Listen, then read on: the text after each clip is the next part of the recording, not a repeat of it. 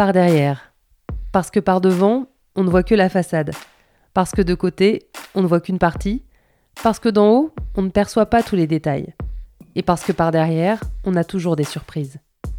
Par derrière, pour aller à la rencontre de ces anonymes qui participent, de près ou de loin, à notre vie de tous les jours. Par derrière, pour les mettre eux en avant. Je suis Lise Pressac, et pour ce podcast, je tends mon micro à des femmes et des hommes aux métiers peu ou mal connus et aux parcours inspirants. Suivez-moi, c'est par ici. Enfin, par derrière.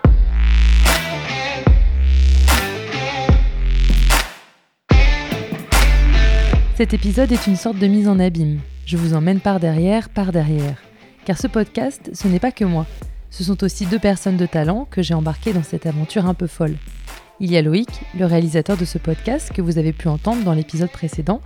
Et si vous l'avez raté, il n'est pas encore trop tard pour aller l'écouter. Il y a Cyril, le graphiste. Lui, il a dû faire un visuel à partir de ce pitch. Le podcast va s'appeler Par derrière. Voilà, je te laisse réfléchir.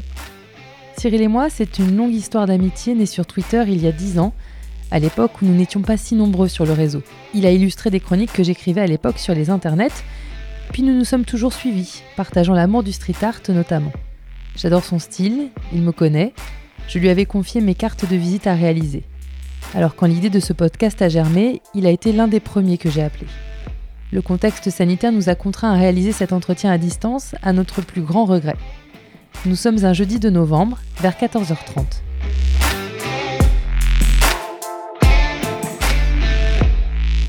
Salut Cyril, ça va? Salut Lise, ça va et toi? Bah écoute, très bien. Cyril, tu fais quoi dans la vie? Alors, je suis graphiste, directeur artistique. J'ai bien aimé ce, ce blanc qu'il y a eu. T'as hésité? Ouais, parce que bon, directeur artistique, bon, c'est, ça fait, ça fait, je sais pas, 10 ans que je suis, que j'ai ce titre, mais bon, je considère que c'est, je suis, je suis plus graphiste que directeur artistique en fait. C'est, un peu, c'est un peu euh, j'ai un peu de mal avec ce titre en fait.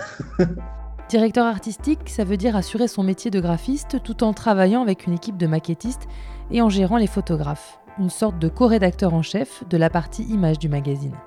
Pour qui tu travailles et qu'est-ce que, que tu fais? En quoi consiste ton, ton travail? Alors, alors, toujours pour mon cas personnel, parce que graphiste, c'est très large en fait. Euh, un graphiste, il peut faire à peu près tout ce qui est euh, tout ce qui concerne la communication visuelle. Ça peut aller du packaging de boîtes de médicaments jusqu'à euh, la fiche 4 par 3 Enfin, après, il y a vraiment plein de trucs. L'habillage de, de, de, de, chaînes télé, les sites internet, enfin bon, bref, les brochures, les catalogues, les livres. Enfin, c'est vraiment très très large. Quoi. Donc. Moi, pour mon cas personnel, j'avais une ambition euh, quand j'étais jeune, c'est que je voulais travailler dans la presse, quoi. Et, euh, et donc, bon, j'ai fini par y arriver. Et puis, euh, j'ai vécu des super belles années. Vraiment, c'était euh, à l'époque où la presse avait, de avait encore de l'argent. c'était, c'était dans quel euh, titre de presse, ta première expérience? Euh, J'étais à l'Express. Ouvert sur l'international, libéral et moderne, l'Express analyse depuis 70 ans les mutations de notre société. Avec pédagogie, l'équipe d'experts de l'Express décrypte le monde, chaque semaine, pour vous aider à mieux le comprendre. Après, j'ai travaillé beaucoup, je suis allé plus vers les, vers les décos, donc j'ai travaillé sur Maison Magazine à l'époque, Maison Française aussi. Après, j'ai été, euh, fait un magazine de, de, cuisine qui s'appelait Zest, qu'on a créé euh, en 2010, je crois. Et puis après, j'ai été magazine, euh, directeur artistique de Côté Paris, qui était plus de la presse déco design. Et après, qu'est-ce que j'ai fait? Ah bah Après, j'ai fait après, j'étais indépendant, donc après, j'ai créé d'autres, plein d'autres mags, mais par contre, j'étais pas dans une rédaction. Et alors, oui, donc tu disais, cette première expérience, c'était hyper formateur, il y avait euh, les moyens, tu t'es éclaté comme, euh, comme, comme t'en rêvais? Déjà, j'étais frais, hein, donc euh, je suis arrivé, j'étais enthousiaste, j'étais content d'être là, tu vois. j'étais pas encore abattu par, par tout le système. T'avais quel âge? Ah, bah, J'avais 24 ans après, au début faut dire que, comme tu le sais, je viens du, du, sud, hein, je, suis un, provincial, donc euh, au début, euh, je suis arrivé, euh, pour moi, c'était comme si j'étais dans un rêve en permanence, tu vois. Donc, et ah, puis aussi, au tout début, j'ai commencé à, lire aussi au magazine Lire. j'ai travaillé un petit peu avec Bernard Pivot à l'époque sur les Dicodor et les. Donc, ça, c'était sympa, quoi. Donc, je rentrais dans le truc, déjà, j'étais un peu un peu dans le rêve, quoi, tu vois. En fait, tout s'est fait d'un coup, c'est-à-dire que c'est à la fois l'arrivée à Paris et le, et le, début du boulot. Enfin, t'as fait, les, as fait les deux en même temps. Alors, en fait, si je te raconte toute mon histoire, je sais pas si je vais te spoiler des questions avant. C'est pas grave. J'ai, ouais. J'ai fait un, un, un, BTS de communication d'entreprise qui n'existe plus, je crois, aujourd'hui. Qui était un BTS où tu avais euh, du marketing et du graphisme. Ça m'a plu, mais c'était pas une formation assez complète. Et après, pour des raisons personnelles, j'ai dû euh, travailler, donc j'ai fait plein de petits boulots qui n'avaient rien à voir. J'ai travaillé dans le bâtiment, enfin, des trucs comme ça, quoi. Et euh, deux ans après, euh, un peu plus de deux ans après le BTS, je me suis dit, mais c'est pas ce que je veux faire. Moi, je veux faire, je veux travailler dans la presse. Donc, je démissionne du boulot dans lequel j'étais et j'ai repris des études. J'ai fait une année d'études. Et pendant cette année d'études, j'ai rencontré une personne qui était une personne qui était à la, à la retraite et en pré-retraite et en fait elle se faisait plaisir, elle se faisait une petite formation avant de partir à la retraite quoi. Et c'était une ancienne de l'Express cette euh, personne. Et donc elle me dit mais si tu veux un stage, je connais des gens, euh, je j'envoie ton contact et tout. Euh, est-ce que tu es prêt, à, prêt à partir à Paris et tout? Et moi j'ai fait ben ouais carrément quoi. Enfin, j'ai même pas réfléchi, j'ai dit c'est une opportunité, ça arrive une fois dans une vie un truc pareil quoi tu vois. Et euh, donc, elle a filé mon contact et j'ai décroché un stage à l'Express. Et je suis parti euh, au mois d'août euh, sur un coup de tête. je connaissais personne, j'avais pas de logement, j'avais rien du tout. donc, je suis arrivé à Paris comme une fleur. donc, au début, c'était un peu galère parce que j'avais, j'ai, fait beaucoup de foyers pendant des foyers d'hébergement d'urgence pendant, pendant deux ans, pratiquement. Cyril a toujours dessiné. Ou plutôt, Cyril a toujours été un artiste. Alors attention, chronologie. Ah là là Bon alors, déjà, déjà c'est vrai que j'ai jamais arrêté de dessiner, ça c'est sûr. Et je dessine toujours d'ailleurs, donc euh, ça c'était un truc. Euh, mais je le prenais un peu pour euh, plus un loisir, tu vois, plus un truc qui me fait plaisir que, qu'une réelle ambition de dessiner, enfin tu vois. Après, bon bah j'ai, fait de la danse, de la danse hip-hop, de l'âge de 7 ans à 17 ans. Ah ouais, quand même Ouais like a jungle sometimes. It makes me wonder how I keep from going under. It's like a jungle sometimes. It makes me wonder how I keep from going under. Et euh, à l'époque, on avait un groupe avec des, des copains et on était. Euh, à la fin, on, a, on, avait un manager, on était sponsorisé par des marques et on partait faire le tour de France. C'était vraiment trop bien, quoi. Mais bon, bah après, euh, ça s'est un petit peu délité parce que le, le manager, il voulait qu'on se sépare d'un de nos copains et nous, comme on était des ados, on disait non, jamais sans notre pote. Et puis, tu vois, et puis après, je me suis blessé, un autre pote s'est blessé, et puis bon, bref, après, voilà, ça, s'est terminé comme ça, tu vois. Mais t'avais envie d'en faire une carrière ou, c'était c'était juste un passe-temps qui en prenait beaucoup de beaucoup de Ah non, j'ai adoré ça, vraiment, c'était vraiment euh, parce que tu te sens, je sais pas comment expliquer, c'est tu te sens bien dans, dans ton corps, t'es c'est presque comme si la danse elle rentrait dans ta vie courante, tu vois. C'est comme si tout avait un. Tu te rendais compte que toutes les choses avaient un rythme. Comme euh, je sais pas, tellement c'était ancré en moi que ça devenait euh, mécanique, tu vois presque. Parce que à l'époque, on s'entraînait pratiquement tous les jours on se levait le matin, même le week-end, euh, on avait une salle dans la cité où j'habitais, là, où on, se retrouvait le matin à 8h, 8h30, on, on s'entraînait jusqu'au soir. Le soir, on sortait euh, en soirée, on redansait dans la soirée. Quand on était au, collège, euh, entre midi et deux, on dansait. Enfin, c'était tout le temps, quoi, tu vois. Vous étiez un groupe de combien? On était cinq. T'as encore des contacts avec eux ou pas du tout? Ouais, j'ai bah, deux potes, que on se voit encore, mais bon, après, tout le monde a fait sa petite vie à côté. Mais euh, on parle pas de, on parle plus de cette époque. C'est trop dur. La gloire qui, qui est passée si près. non, mais c'est vrai qu'à l'époque, on se rendait pas compte en fait qu'on avait cette chance. On, on, a dans, on a, on a, pour dire, on avait, on avait rencontré les actuelles forces, tu sais, les danseurs de NTM là. c'est donc ton gilet par balle à base de pop pop pop. Mais pour le hip hop, je développe la scène C'est de la bombe Franchement, c'était juste le kiff qu'on avait trop. Euh, enfin, bon, bref, c'était euh, une, belle, période. Donc j'avais fait ça. Après, j'ai fait quoi? Ben, Quand j'étais au lycée, déjà, j'avais fait option cinéma pendant mes trois années de lycée. Parce que j'avais la chance d'avoir un lycée qui faisait une option cinéma. J'apprenais à étudier les films, plan par plan. Donc deux fois par semaine, on allait au cinéma, puis on écrivait sur un cahier tout ce qu'on, tous les plans qu'on voyait, les plans séquences. Les... Enfin, c'était, c'était assez drôle, quoi. Mais mes parents, ils trouvaient que c'était pas un métier pour moi, que je quoi. Et puis après, j'ai fait du théâtre aussi. Et puis j'ai fait de la photo. Tu savais que tu allais t'orienter vers quelque chose de d'artistique, même si peut-être que j'imagine effectivement c'était pas forcément bien vu par euh, par des parents qui, qui trouvent que c'est pas une voie très classique, on va dire, et très rassurante. Bah en fait, je savais pas du tout ce que j'allais faire en fait. À l'époque, c'est déjà bah, quand tu es jeune, tu, tu as beaucoup de rêves et de, d'idées préconçues aussi sur ce que c'est, tu vois, tu, tu imagines toujours euh, que tout est possible. Et puis alors qu'en fait aussi, tu te rends compte que tu es un, mec de, dans une petite ville euh, éloignée de tout. Enfin, donc euh, il y a un peu la réalité qui te rattrape, quoi. La petite ville éloignée de tout, comme il dit, c'est Lunel, commune de l'Hérault, 26 329 habitants au dernier recensement de 2017. En fait, je, je pensais pas qu'on pouvait faire un métier avec de l'art, en fait, à l'époque. à part d'être artiste, tu sais, genre artiste plasticien, tu vois. Graphiste indépendant, il a mis son talent au service de l'info. Curieux, passionné, touche à tout, dans ce génial secteur de la presse où l'on apprend de nouvelles choses tous les jours. Dernièrement, il a réalisé un hors-série horoscope pour Téléstar. Mais que ce soit pour un magazine de déco ou pour la création d'un logo, sa méthode est toujours la même. T'as un principe de base. Moi, souvent, c'est comme ça que je fonctionne. J'ai un principe de base sur. Je choisis deux typos max, quoi. Une typo de titre, qui en général, j'essaie de trouver une typo qui a du caractère et euh, une typo de texte courant qui va me servir pour euh, euh, les légendes, les, le, le, le, chapeau, enfin tous les, tous les, tous les encadrés, tout ça. Alors c'est deux, trois typos maximum, quoi. Tu vois, je fais pas plus parce que sinon c'est la foire au typo, quoi. Mm. et puis après, et après de, cette, de cette base, après, il bah, faut que je détermine ben, mon colonnage, c'est-à-dire le, le, nombre de colonnes de, de texte.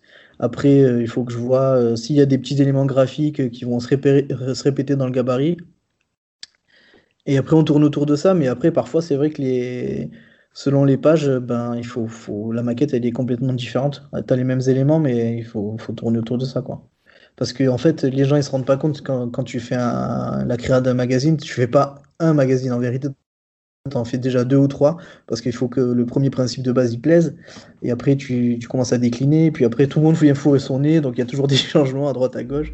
Pour trouver des clients, il faut répondre à des appels d'offres, proposer une maquette, et ensuite expliquer ses choix graphiques lors d'un entretien. Tu brodes, tu es obligé de dire euh, pourquoi tu peux pas juste dire bah, j'ai choisi cette typo parce que ça fait joli et puis ce blanc là j'ai mis parce que je trouvais que c'était ça équilibrait bien la page. faut que tu fasses une histoire quoi, faut que tu dises bah là c'est parce que c'était un rappel par cette typo vous voyez euh, euh, elle, elle, a, elle, donne euh, confiance. Quand on la lit, elle est confortable hein, Est-ce que ça t'arrive que quelqu'un arrive à te dire bah voilà je, je voudrais faire ça et que toi t'es t'es pas t'es pas du tout d'idée parce que on peut venir te voir pour tout et n'importe quoi. Enfin, tu vois, typiquement euh, un magazine sur un horoscope, euh, là, tout de suite, t'as une idée qui te vient quand on t'en parle ou enfin, c'est hyper dur ton, ton boulot de d'avoir une idée pour tout? Ça m'arrive tout le temps. J'ai pratiquement jamais d'idée. Mais non. non, non, si, c'est vrai. Parce que, en fait, je sais pas, c'est comment ça fonctionne dans, dans, dans ma tête. En fait, c'est, il y a plusieurs, il y a plusieurs boulots. Alors déjà, j'ai plusieurs boulots en même temps, tu vois, souvent. Donc, mais souvent, quand j'ai un projet comme ça, il, j'ai pas d'idée, mais j'ai un truc qui se dessine dans ma tête, tu vois. Et euh, des fois, ça m'arrive que je me réveille la nuit, je le note sur un papier, parce que sinon, je vais oublier, tu vois, par exemple. Donc, ah. et ça, ou, ou, ça me vient n'importe quand. Je suis, euh, je suis complètement euh, en train de faire autre chose et d'un coup je fais ah mais putain mais ouais ça y est c'est ça qu'il faut faire. Hop vite je prends un crayon je crayonne euh, le logo ou le ou, l'intention tu vois de la maquette que j'ai en tête quoi. Donc euh, c'est rare que ça vienne du premier coup quoi. C'est et c'est pour ça que souvent j'aime bien faire la le premier truc que je fais souvent c'est de chercher des typos parce que déjà ça m'aide en fait. Quand je commence à chercher une typo qui pourrait correspondre au titre sur que je vais faire déjà ça me guide. Pour moi, la typo, c'est un peu comme euh, vraiment le. C'est la ficelle, quoi. Je tire dessus et tout le reste qui vient, quoi. Des typos, il en existe des milliers, réalisés par des fondeurs. Tiens, encore un métier à découvrir. Et cela s'achète.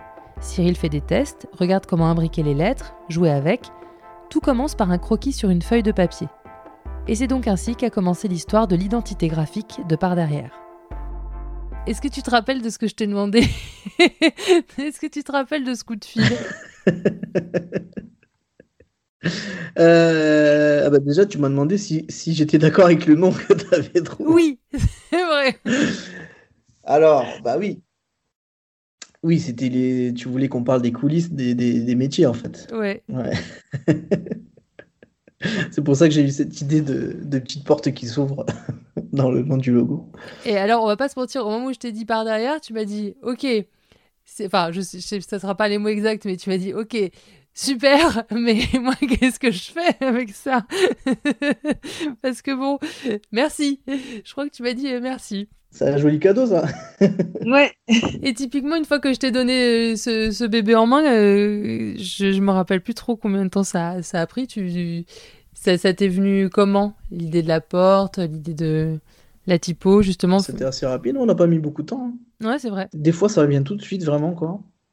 Et puis des fois, pff, tu rames, tu rames.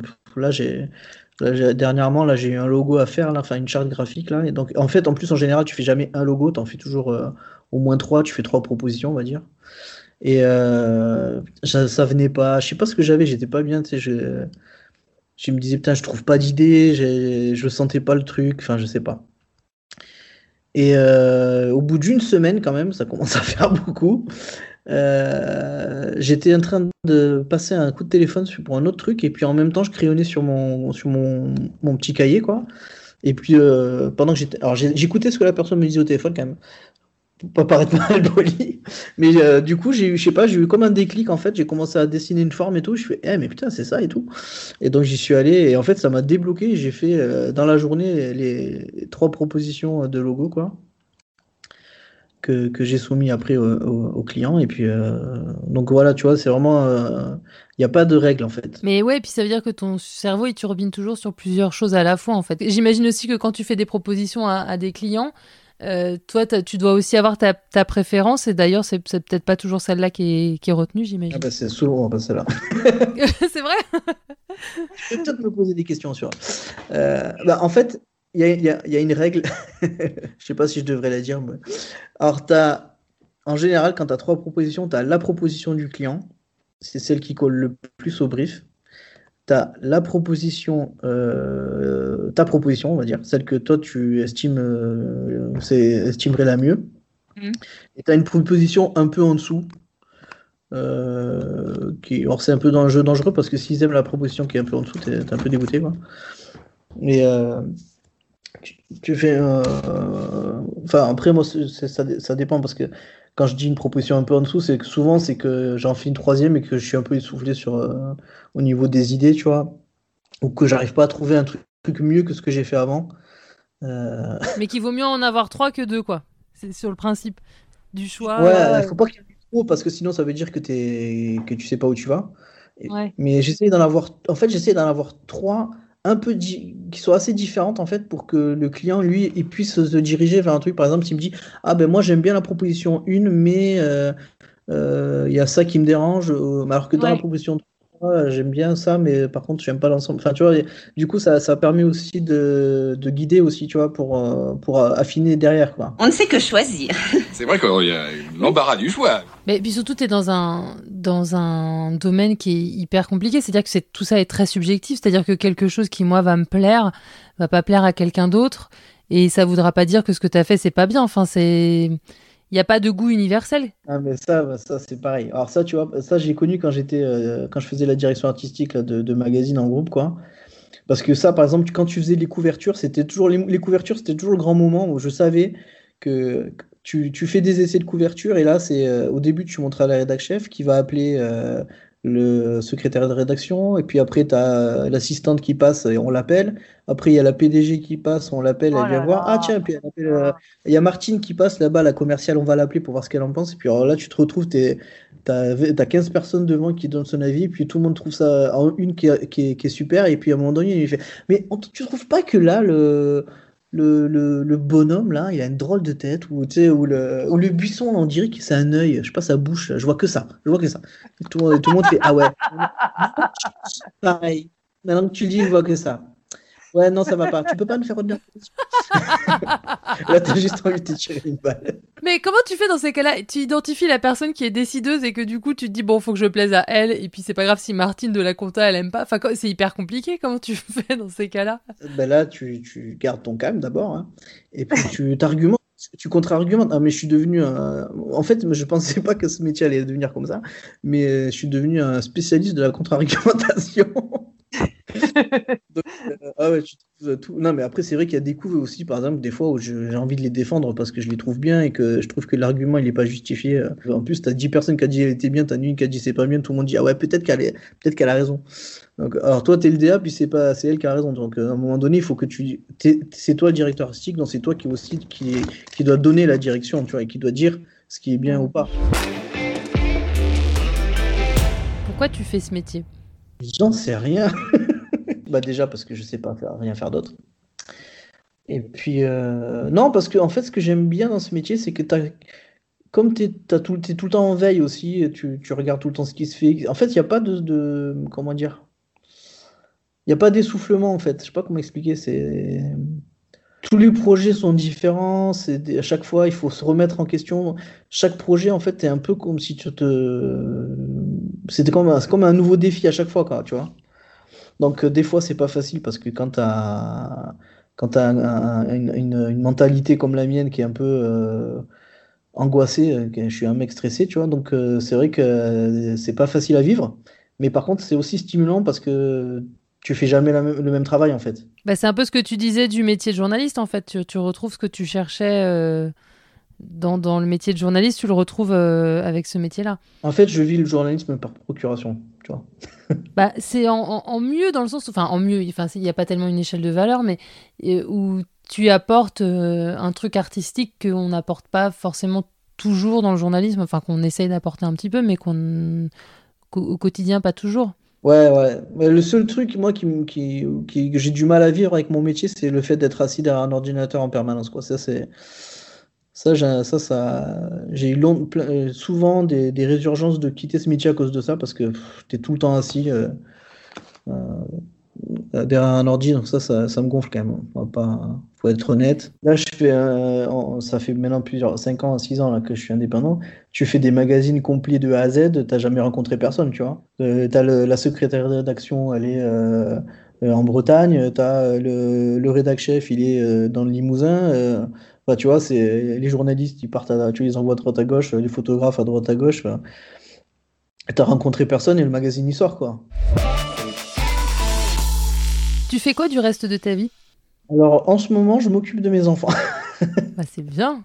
J'écris un petit peu, comme tu le sais, sur euh, silclick.com. Sur... Ah non mais vas-y profite hein. Moi je, je mettrai les liens et tout, t'inquiète. Euh, je dessine un petit peu quand j'ai le temps. Voilà, en ce moment, je fais plutôt des, des pas de patrouille et des trucs comme ça pour mes enfants. mais sinon-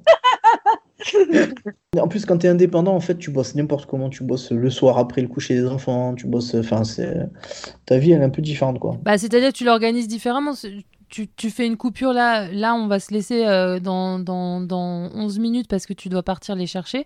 Euh, il sera 16h, mais du coup ça permet aussi ces temps-là, c'est-à-dire que bah, tous- les parents peuvent pas aller chercher leur enfant à 16h, donc c'est aussi, euh, aussi chouette. C'est un choix que j'ai fait aussi depuis qu'ils sont nés. Je me suis dit, je me mets à dispo. Je, fais, je rentre plus, je fais plus des horaires de malade.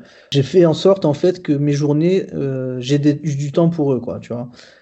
En plus avec avec cette pandémie, ça s'est encore plus renforcé la, la, priorité. En fait, pour moi, le travail là, du coup, c'est devenu un peu euh, pas secondaire, quoi. Mais je me dis que quand même.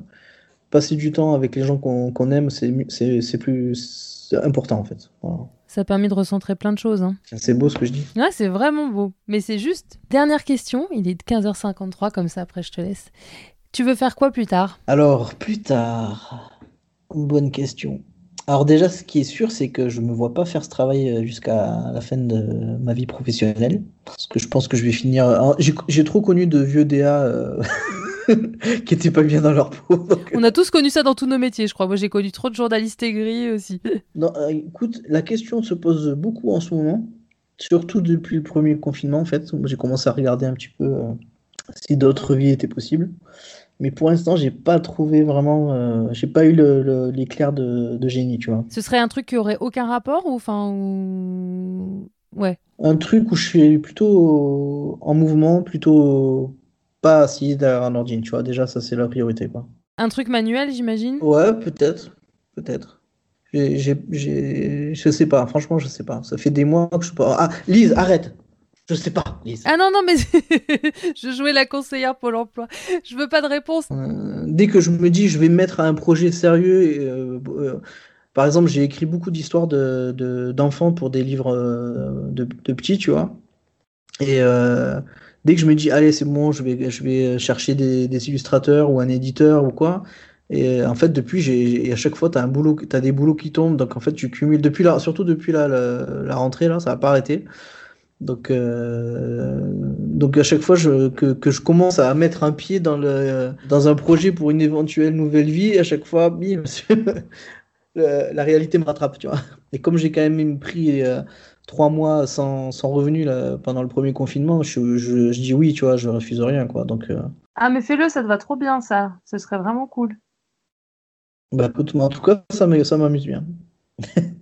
En fait, j'ai eu toute une période où mon fils, il voulait que je lui raconte tous les soirs, il voulait que je lui invente une histoire. Il y a eu des fois des trucs euh, improbables, hein, à force de trouver des trucs. Non, mais moi, j'admire parce que tu sais que je suis pas capable de, de ça. Tu me demandes d'inventer une histoire, euh, je pense qu'au bout de la deuxième phrase, euh, je, je, suis sèche, quoi. La licorne, elle est dans le bois, après, je sais pas, tu vois. Enfin, franchement, j'ai du respect total pour, pour, pour les gens qui savent inventer des histoires encore plus au quotidien euh, à brûle pour point. Ah ouais. Non mais en plus euh, j'aime bien ce moment-là, tu vois, mais là à la fin j'en pouvais plus, j'avais plus d'idées. Mais enfin bon bref, donc c'est vrai que dans le tas de toutes les histoires que j'ai inventées, bah, il y en avait quelques-unes euh, qui où il, a, il les a réclamées derrière et tout. Et donc je me suis dit bah attends, je vais les écrire parce que je me rappelle pas, tu vois, à chaque fois. Et donc c'est comme ça que j'en ai eu 5 6 qui sont qui sont restés quoi. Ah bah j'ai trop envie de les lire. bon bah allez au boulot. Eh ben on va lancer un appel. Hein c'est un illustrateur euh, et puis qui en plus euh, écoute ce podcast, ça veut dire que c'est déjà une personne bien. Donc, euh, tu vois. Si tu aimes dessiner des livres pour enfants, si tu n'as pas peur de te lancer dans un projet, appelle-moi. Moi, je réponds direct. Bon, il est 16h00, j'ai respecté mon contrat. Merci beaucoup, Cyril. Merci à toi, Lise.